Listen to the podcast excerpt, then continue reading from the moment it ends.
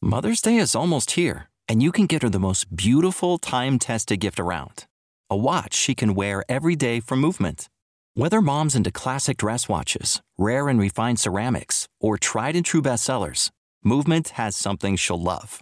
And right now, you can save big on the best Mother's Day gift ever with up to 50% off site wide during Movement's Mother's Day sale at MVMT.com. Again, that's up to 50% off at MVMT.com.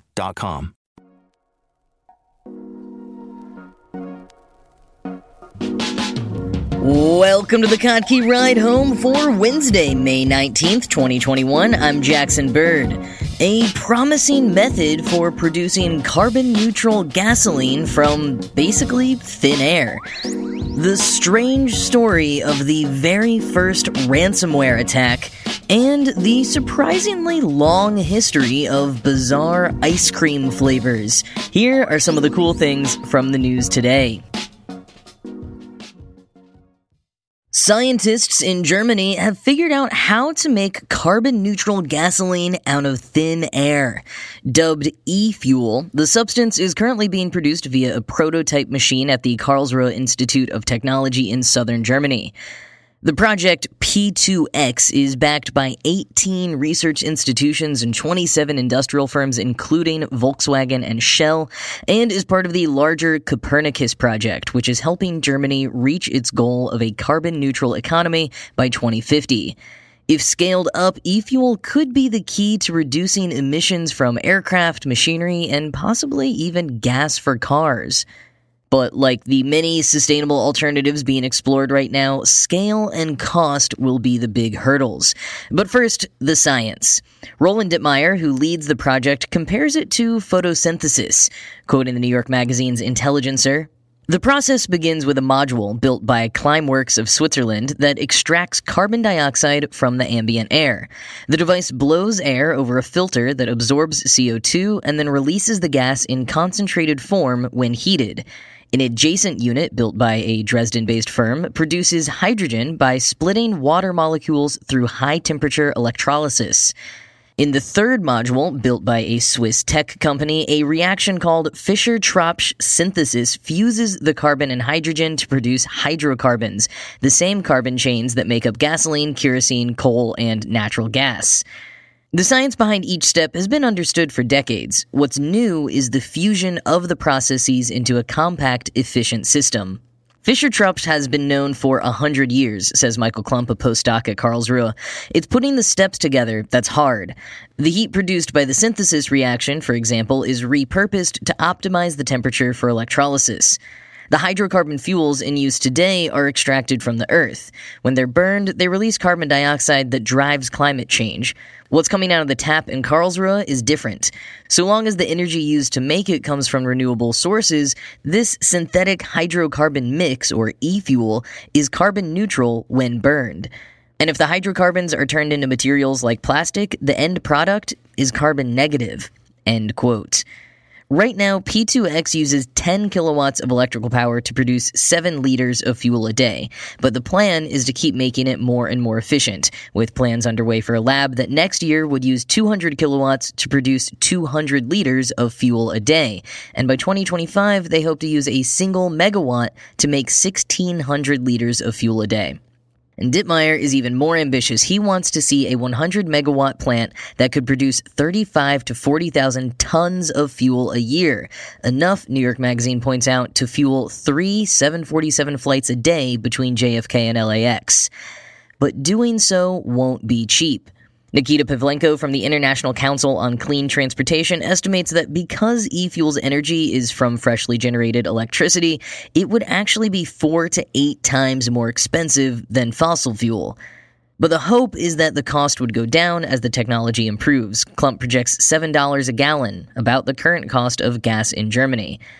New York Magazine points out that maybe it doesn't need to become cheap enough for everyday car owners, maybe its real potential is in commercial aviation. For a sector that's responsible for 2 to 3% of greenhouse gas emissions worldwide, and which has accordingly pledged to cut those emissions in half by 2050, aviation has struggled to find a viable alternative. Biofuels may never be able to keep up with the demand, and experiments powering planes with batteries have thus far not been up to snuff, in large part due to the outsized payload of batteries strong enough to power an aircraft. So maybe e fuel is the answer. Quoting again, Jet fuel made from air and clean electricity would suffer neither of these problems. Production would be scalable without limit, and problems with energy density would vanish.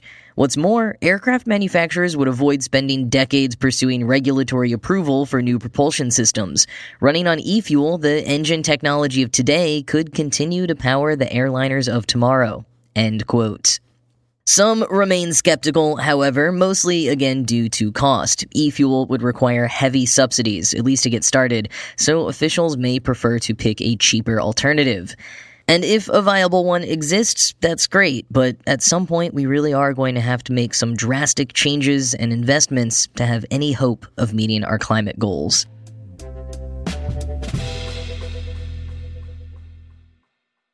With everything going on with the Colonial Pipeline ransomware attack here in the US, CNN decided to go back in time and take a look at the first ever ransomware attack.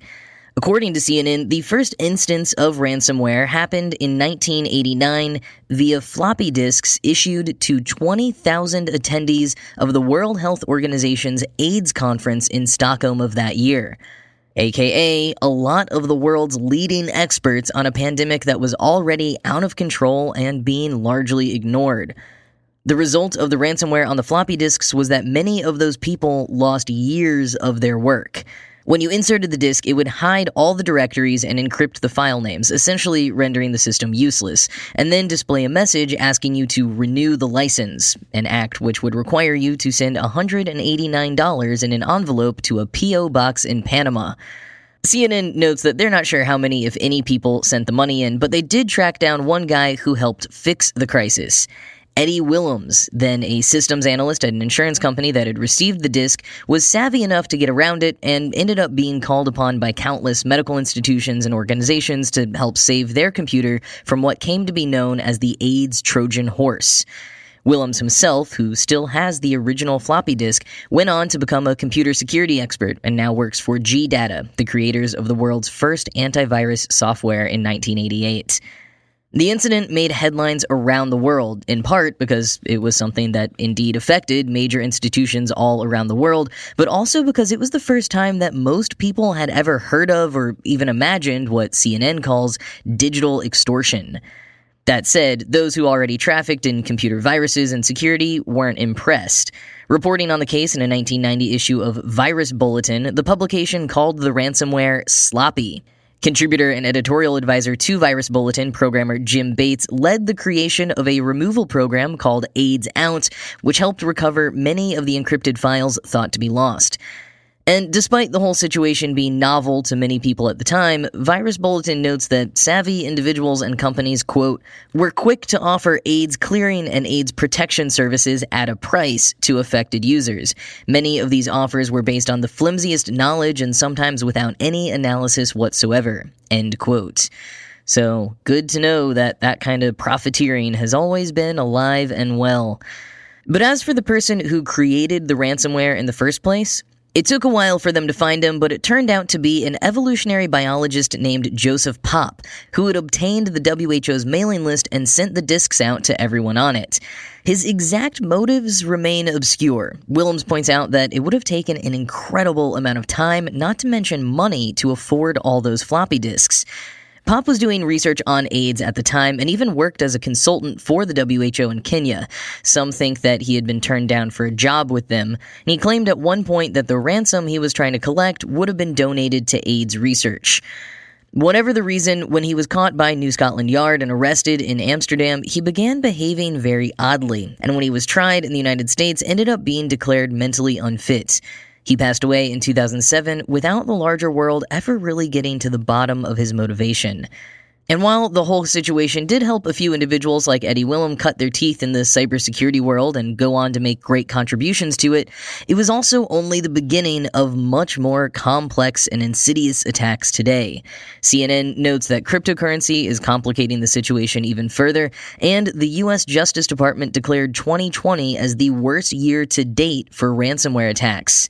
And with what we saw with the Colonial Pipeline, 2021 might be on track to beat the record. And while the Colonial Pipeline and the WHO AIDS conference were two huge attacks, a lot of ransomware is aimed at individuals for smaller amounts of money. So, with that in mind, I'm putting a link in the show notes with a few tips on how to be proactive. The TLDR is don't click on weird things and make sure you're regularly backing up your files so that if you ever do encounter ransomware, you won't feel any kind of desperation to get your files back. No $189 written checks mailed to Panama necessary.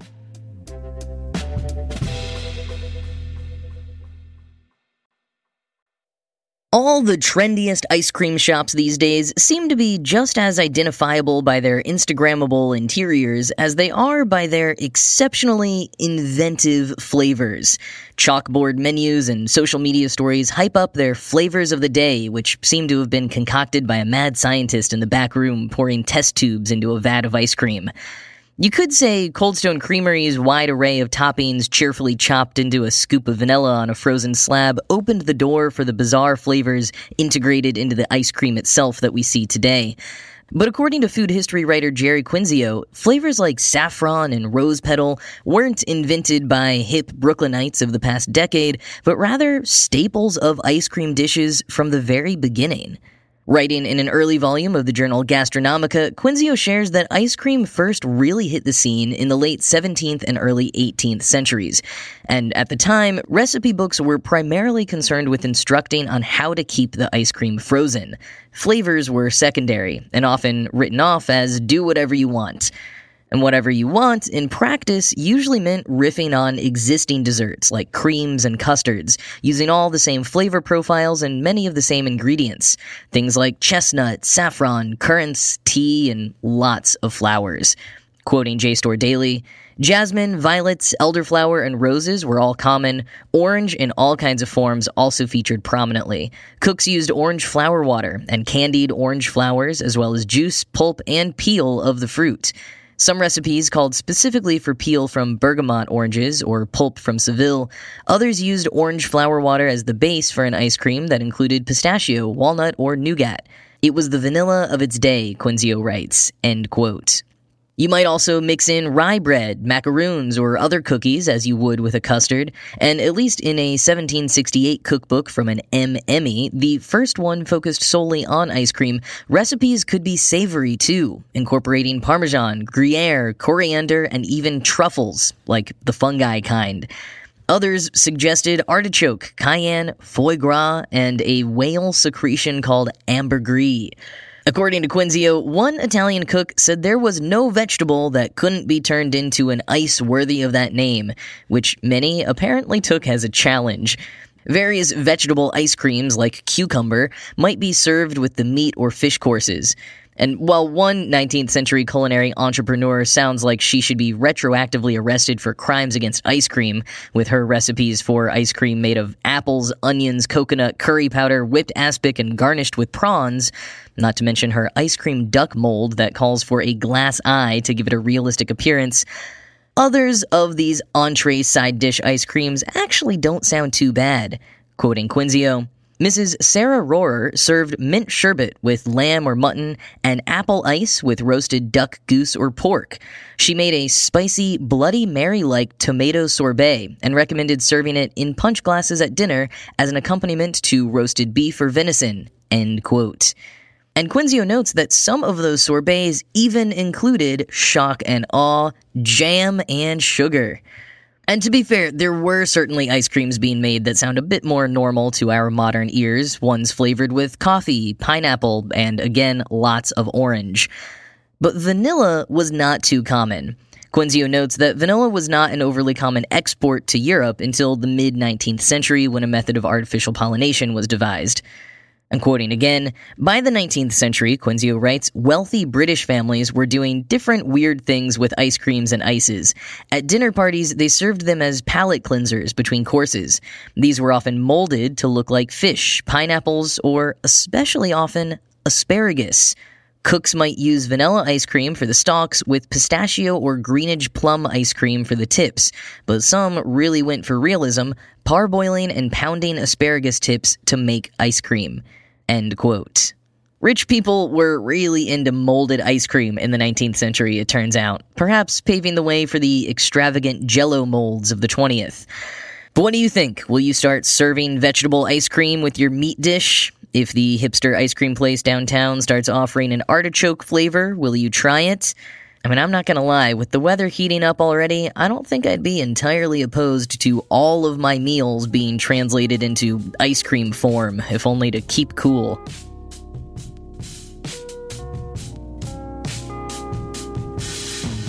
And that is it for today. That's all I've got today. As always, this show was produced by Ride Home Media and Kottke.org. I am Jackson Bird, and I will talk to you again tomorrow. Mother's Day is almost here, and you can get her the most beautiful time tested gift around a watch she can wear every day from Movement. Whether your mom is into classic dress watches, rare and refined ceramics, or tried and true bestsellers, Movement has something she'll love. And right now, everything at Movement is up to 50% off site wide during their Mother's Day sale. A watch is a gift that celebrates all the time you spent with mom, and a Movement watch is even more than that. Movement uses industry leading materials for their fresh modern watch designs, from technically complex ceramics to vintage inspired style, all for an incredible value your wrist and wallet will both love. And with one size fits all convenience and fast free shipping and returns, it's a stress free shopping experience. Save big on the best Mother's Day gift ever with Movement. Get up to 50% off site wide during their Mother's Day sale at MVMT.com. Again, that's up to 50% off at MVMT.com.